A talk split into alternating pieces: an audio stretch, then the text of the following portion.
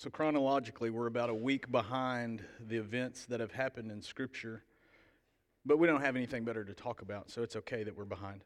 Um, so, we spent the last two weeks talking about Mary Magdalene, the woman who was healed from demonic possession and who became one of the innermost people of Jesus' circle, so close that she spent time with his family and was with Jesus' mother um, on the days of Jesus' crucifixion, and also she was the first person to whom Jesus revealed himself to after the resurrection. And so today we're going to continue looking at another one of Jesus' disciples, one of Jesus' close friends. If you haven't guessed who that is, it is Thomas. Um, Thomas has always had kind of an aura about him as the disciple who didn't quite get it, the disciple who even though things had been told and even though people had confessed and proclaimed all these things, he was the person that we all look down upon as going, You big dummy head, you just couldn't get it right, could you? But what I hope we discover about Thomas today is that Thomas is probably closer to where you and I are in our faith than sometimes we would care to admit, and probably most of the times we would even be able to realize. So if you've got your Bible with you this morning, I want you to turn with me uh, back to John chapter 20. And this week I'm going to read verses 19 uh, through 29, and we're going to talk about those words there. Um, and I may even go ahead and talk about verses 30 and 31, even though you won't have that on the screen. That Sunday evening, the disciples were meeting behind locked doors because they were afraid of the Jewish leaders. Suddenly, Jesus was standing there among them. Peace be with you, he said. And as he spoke, he showed them the wounds in his hands and his side, and they were filled with joy when they saw the Lord. Again, he said, Peace be with you. As the Father has sent me, so I am sending you. And then he breathed on them and said, Receive the Holy Spirit. If you forgive anyone's sins, they are forgiven. If you do not forgive them, they are not forgiven. One of the twelve disciples, Thomas, nicknamed the twin, was not with the others when Jesus came, and they told him, We have seen the Lord. But he replied, I won't believe it unless I see the nail wounds in his hands, and I put my fingers into them, and I place my hand into the wound in his side. Eight days later, the disciples were together again, and this time Thomas was with them.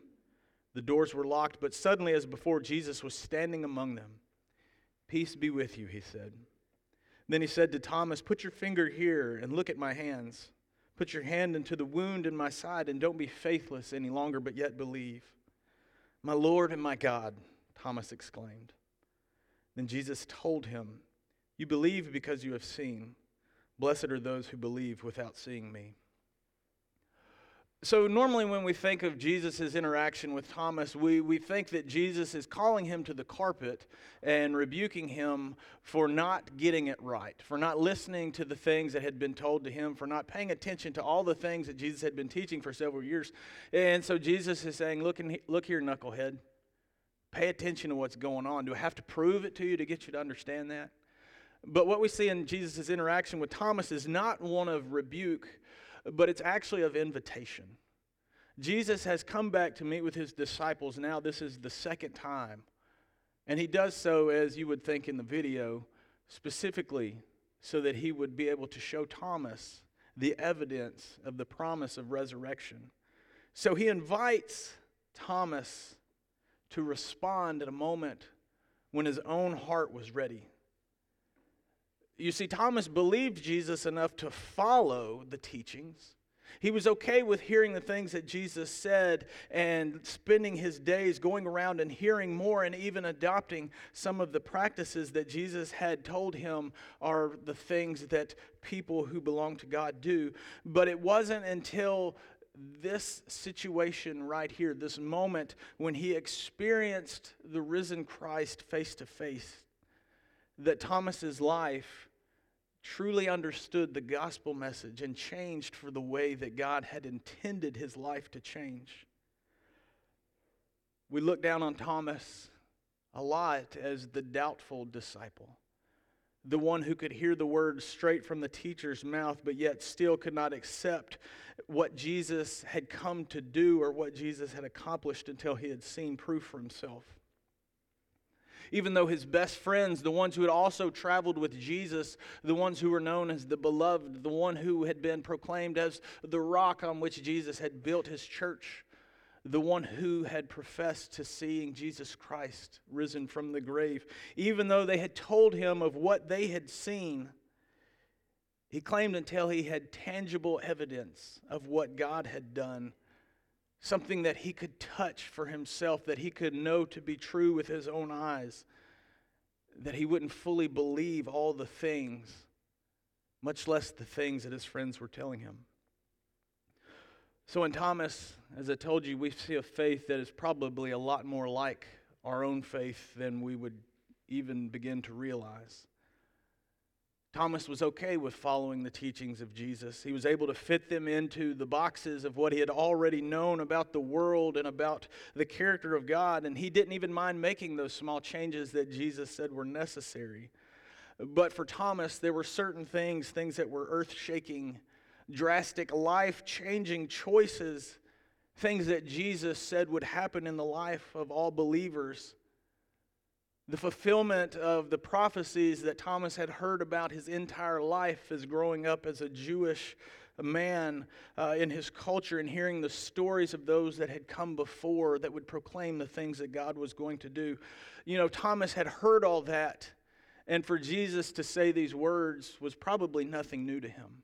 And it sounded a lot more like the usual energetic and genuine rhetoric that teachers before him had always used. But when Jesus spoke to Thomas in this passage, it drew Thomas in in a way that no teacher ever had before. And now, as he stood before the resurrected Christ, the things that Jesus had told Thomas had given him a new life. Things that didn't seem to fit in Thomas's normal understanding now became the whole world of who Thomas was. So, for us as Christians, and honestly, most people that live in the Bible Belt and live in America, the basic idea of the things that Jesus teaches aren't hard for us to hear. They're not hard for us to hear these examples of a moral code and an ethical understanding and to say, okay, we can do that. We can live by that. We can be good people. We understand the importance behind not killing other people. We know the goodness in helping other people. All of those things are easy for us to digest. We can follow these things because they don't require much from us. Every now and then, some money that we might we're going to use for ourselves, we tend to give away. Every now and then, we might sacrifice a weekend or something to go to a seminar or retreat or to serve in a food kitchen. We don't really have much trouble hearing the teachings of Jesus Christ and following them. This is where Thomas was. It didn't intrude much on his life to be a follower of Jesus. Sure, there were some outlandish things he was hearing. Sure, there were some things that Jesus was promising that there was no way could happen, but he spoke with such zeal and he spoke with such genuine heart in every word that he said that for Thomas it was okay to hear and to follow. And he was okay being inconvenienced. And he knew that this new life, this new teaching for him was something that was paying off. So it was okay for him to be uncomfortable. But would the things of Jesus truly happen? When we read scripture and we hear the way that God interacts with humanity, and we hear the mighty works of God through his people, do we truly believe that those things can happen? Or is it easy for us to believe because in our wildest dreams we could never imagine being faced with such a situation? But what John records in Thomas's interaction with Jesus, why he felt it was such a necessary and essential part of this gospel resurrection account, is that like any, unlike any other religion that the world has ever known, that the world will ever know, no, it's definitive proof that the one who proclaimed to be Lord and Master came back, would return from his place of divine power and authority to stand in the presence of his people. And what Thomas discovered this day that the promises that Jesus had spoken of and the things that Jesus had taught had been fulfilled in a literal sense. And that because Christ was able to meet with his disciples after his death, then surely the promise of his second coming was also a reality. And just like for Mary Magdalene, these words for Thomas were earth shaking. There is nothing in his life that would ever be the same, that he would ever remember having learned as a child and would ever think of it the same. When he would hear those words of God doing amazing and wonderful things, they were no longer just colorful illustrations to help somebody understand the power of a God, but it was a true and it was a definitive understanding and explanation of the God that stood before him now in the power of Jesus. And Thomas realized that Jesus did not, Jesus has not, and Jesus will not leave him on his own in this journey of, of life. That's something that you and I need to understand before we take one step further in this pursuit of faith, in this pursuit of life is that Jesus did not come to this earth to hand us a new list of expectations and a new list of do's and don'ts in order that we might be acceptable. But Jesus has come that we might have life. Jesus has come being the way by which we discover God our Father. So in verses 19, verses 21 and 26, Jesus says the same thing. He says, Peace be with you. These aren't uncommon words for us. We hear Jesus say, Peace be with you almost every single time he talks to anybody. Peace be with you is something that Jewish people said to each other all the time. Odds are, if you meet a Jewish person now and they like you, they're going to tell you, Peace be with you before you leave. It is something that Thomas and the disciples had heard thousands of times from the time that they were little. But yet, now, when Jesus said these words, it was something different that they understood. Because Jesus was not offering them a normal greeting or a normal salutation, but yet what he was doing was he was speaking into their souls and into their hearts the evidence and the results of what had happened as he stood before them, fully alive after experiencing death. Jesus offered a deeper peace proven by something that Thomas could see, proven by something that Thomas could feel, that was not just something known in his head in the middle of his crisis, but it was something that pierced his heart. Jesus not only promised his disciples that he would rise again on the third day, but now the evidence was standing before him that his words were true. Jesus wouldn't only tell his disciples that he would be restored after his earthly physical death into a body that was full of physicality, of human life, and of fullness of his divine nature. This new body was first witnessed by Mary Magdalene that morning at the tomb as Jesus stood before her and she didn't even recognize who he was. And it was not until he called her name that she recognized this was Jesus standing in front of her. And this was the same body that appeared to the disciples in verse 26. That even though the doors were locked and everybody in the room had been accounted for, Jesus appeared. Not as a ghost or an apparition, not as a cloud, but something that could be touched. The fullness of the divine nature of God mixed with the full humanity of flesh stood before Thomas and the disciples. Jesus not only told his disciples that he would soon be ascending to the Father to take his place in heaven to intercede on their behalf, but now the disciples, now Thomas knew that this must be a reality if all the things that Jesus had said so far had taken place. If death had been conquered, if the things that he had known about how the human life works had now been thrown out the window on the account of Jesus, then he knew that what Jesus had said was to come must be in waiting. So Jesus' giving of peace was to help his disciples understand that this battle of life, this attempt to be God's people, to live differently than the world around them, was not something that he had set out for them to fight alone. And it would not be like other religions where they were told what to do and left to their own luck to accomplish that. This wasn't the gospel message. This wasn't what Jesus came to accomplish. It was not a, if you don't do this, then you're sinful and you go to hell. It was an understanding that hell is already in waiting for you. There is no other option. It's not to be a good person or go to hell. It's hell is waiting for you. But yet I have something else if you will accept it. When death had already laid claim before they even realized it, Jesus came and offered the opportunity for life, a new life, one that was able to throw away the old, broken, and sinful beings that each one of them had been brought up and raised in, and to experience a new life gifted and powered from the only true source that could sustain it. No longer would the disciples think as the rest of the world that life and happiness and prosperity laid in things or in status, but they knew that the only thing that mattered was this one standing before them.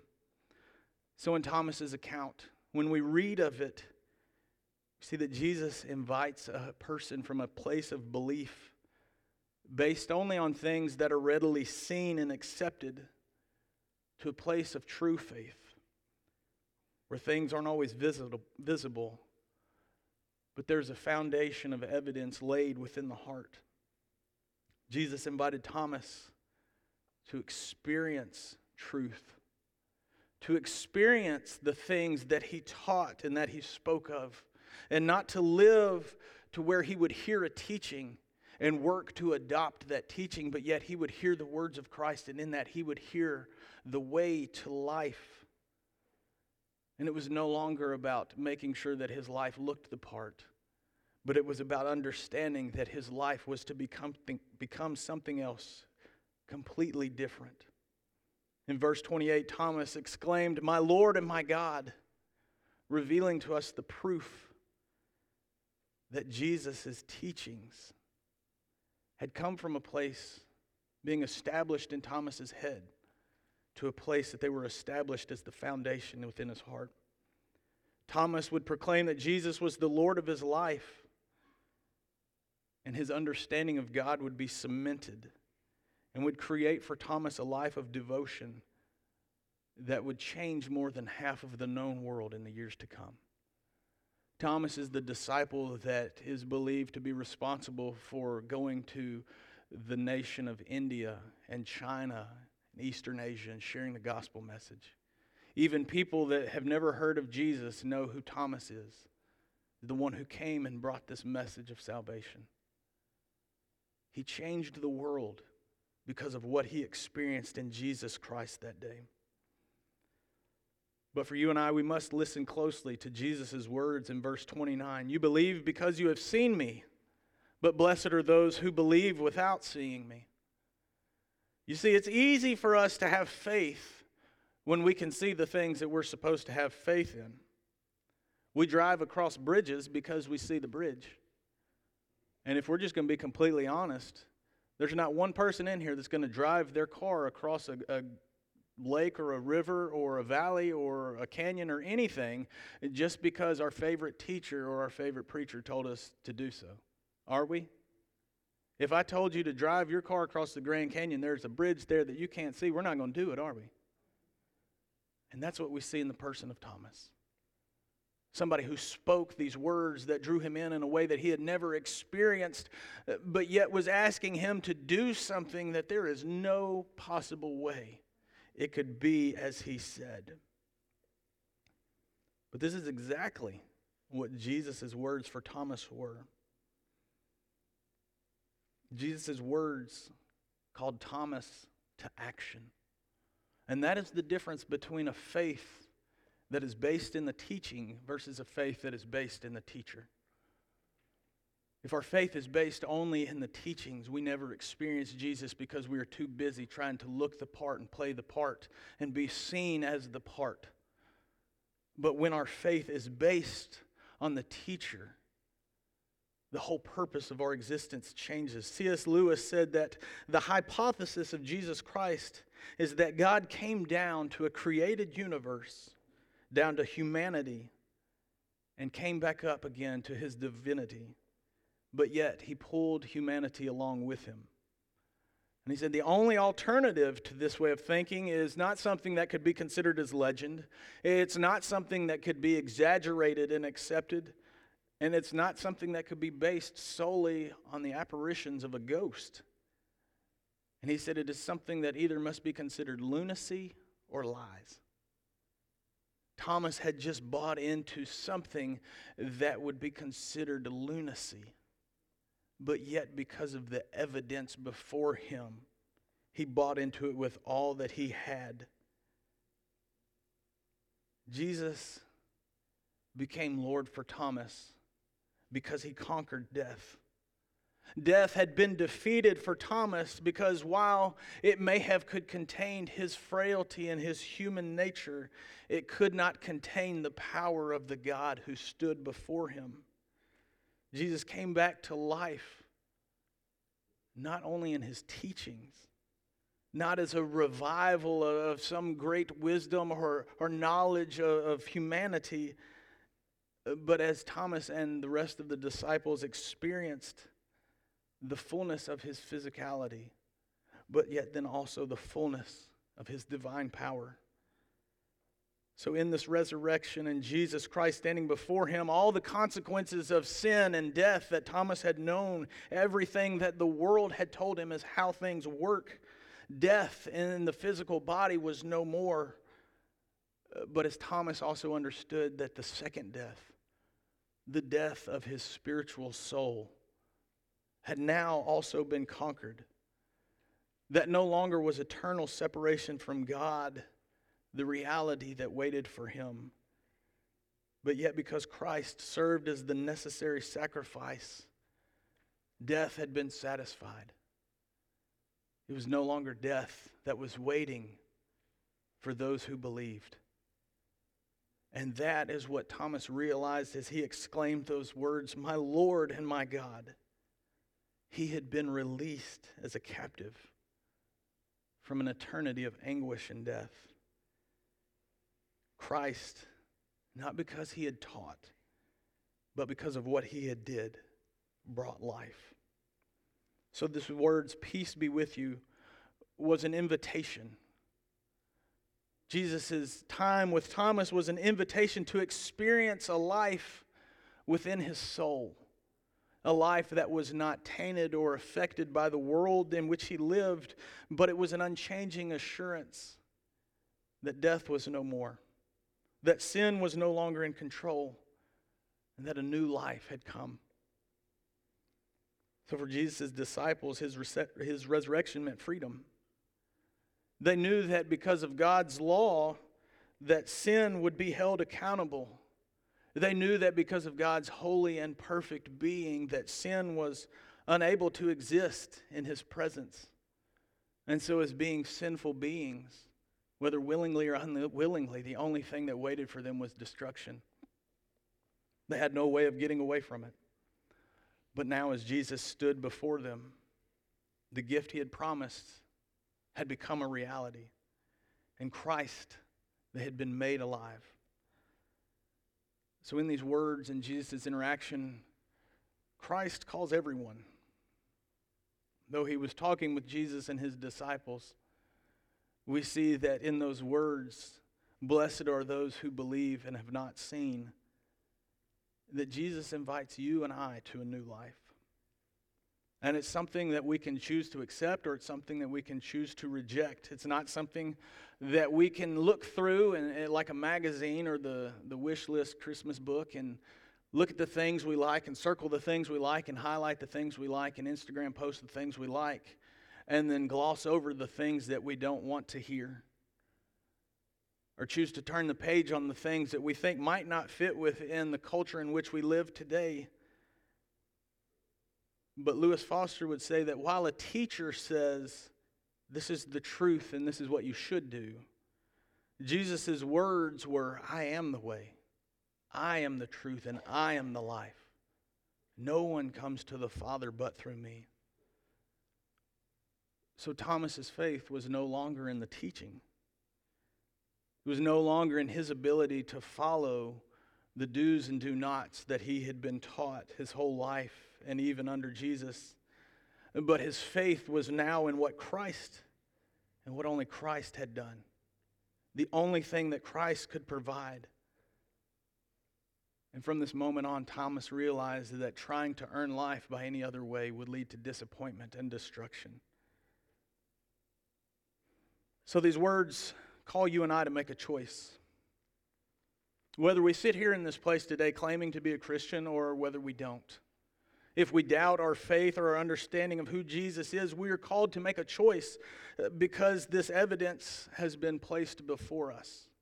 That the one who doubted was able to see with his own eyes and touch with his own hands and know for his own self that Jesus Christ had conquered death, had risen again, and had come back for his people.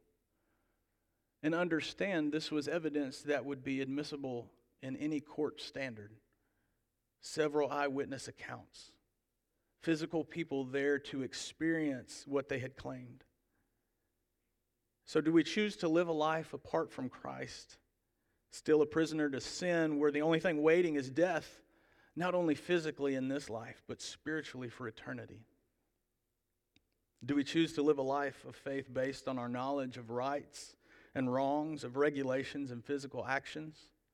Truly never experiencing Jesus Christ alive as Thomas did this morning? I would dare say that's probably where most Christians lie. It's in the understanding of the teachings that lead us to life. Or do we choose to make the proclamation in our lives as Thomas did My Lord and my God. One common misconception is that faith is about following a teaching, but it's not about a character development. It's not about an outward affirmation that can be seen by others, but it's about an inward change. It's about a peace being instilled in our hearts of a new life filled with God's presence as it was originally intended. I shared with you a quote one of the first Sundays I was here from Jerry Bridges, where he said that the Christian often tries to develop Christian character and conduct without the devotion of time to develop a God centered devotion. Meaning that we hear the do's and the don't, and we're content to make our lives a feeble gesture at being obedient we try to please God without taking the time to walk with Him. This is something that is impossible to do. Adam and Eve tried to look the part after they had sinned. They had lost their ability to walk with God, and in doing so, sin entered the world, and death became the final reality for them. Thomas didn't mind playing the part. For him, the teachings were pretty easy to follow, somewhat even culturally acceptable to follow. But that's not where salvation was. It was only in experiencing Jesus Christ beyond the teachings of a teacher and experiencing the resurrection, knowing that we'll be able to hear those words of Jesus that I am the way, the truth, and the life and no one comes to the Father but through me. And are able to respond as Thomas did, saying, My Lord and my God. But we will not be able to do this. Hear me, we will not be able to do this if we don't know the character and the promises of the one who made life possible, if we don't take time to walk with him. So, my challenge for you today is as we have heard of Thomas's account and what Jesus has done with his disciples this moment in this passage here where John gave an account of this, my, my challenge for you is this is to ask yourself is your faith one that is based on your understanding solely of the teachings that Jesus had given you and your ability to be obedient to those things? And if it is, I want you to understand that it is considered salvation by works, and it's not something that you can achieve. But as Thomas discovered, and as Jesus said, He is the way, the truth, and the life. He is the way to salvation, He is the way to eternity. So ask yourself what does it mean to experience Jesus in this way? Beyond the teachings, to discover the teacher. Would you pray with me? Father God, as always, we thank you for your word that we can open, that we can discover, that we can hear you speaking to us. God, I ask now that you would invade each heart in this space and help us to ask ourselves what our understanding of you is, what our understanding of salvation truly is. Is it about just a new set of standards and rules and guidelines by which we try to live our days on this earth? Or is it about proclaiming that you are the fullness of God? intertwined with the fullness of our humanity, who had come to take our sin, to conquer our death, and to change our eternity, that we might experience the fullness of life that you had intended for us now, even in the midst of a broken world, and that we might experience eternity in your presence. God, help us to ask ourselves by which we are living Help us to confront the deepest, darkest parts and reveal to us the truth of where our faith is. And God, help us to settle for nothing less than what you had planned for us. We pray all this in your precious and holy Son's name. Amen.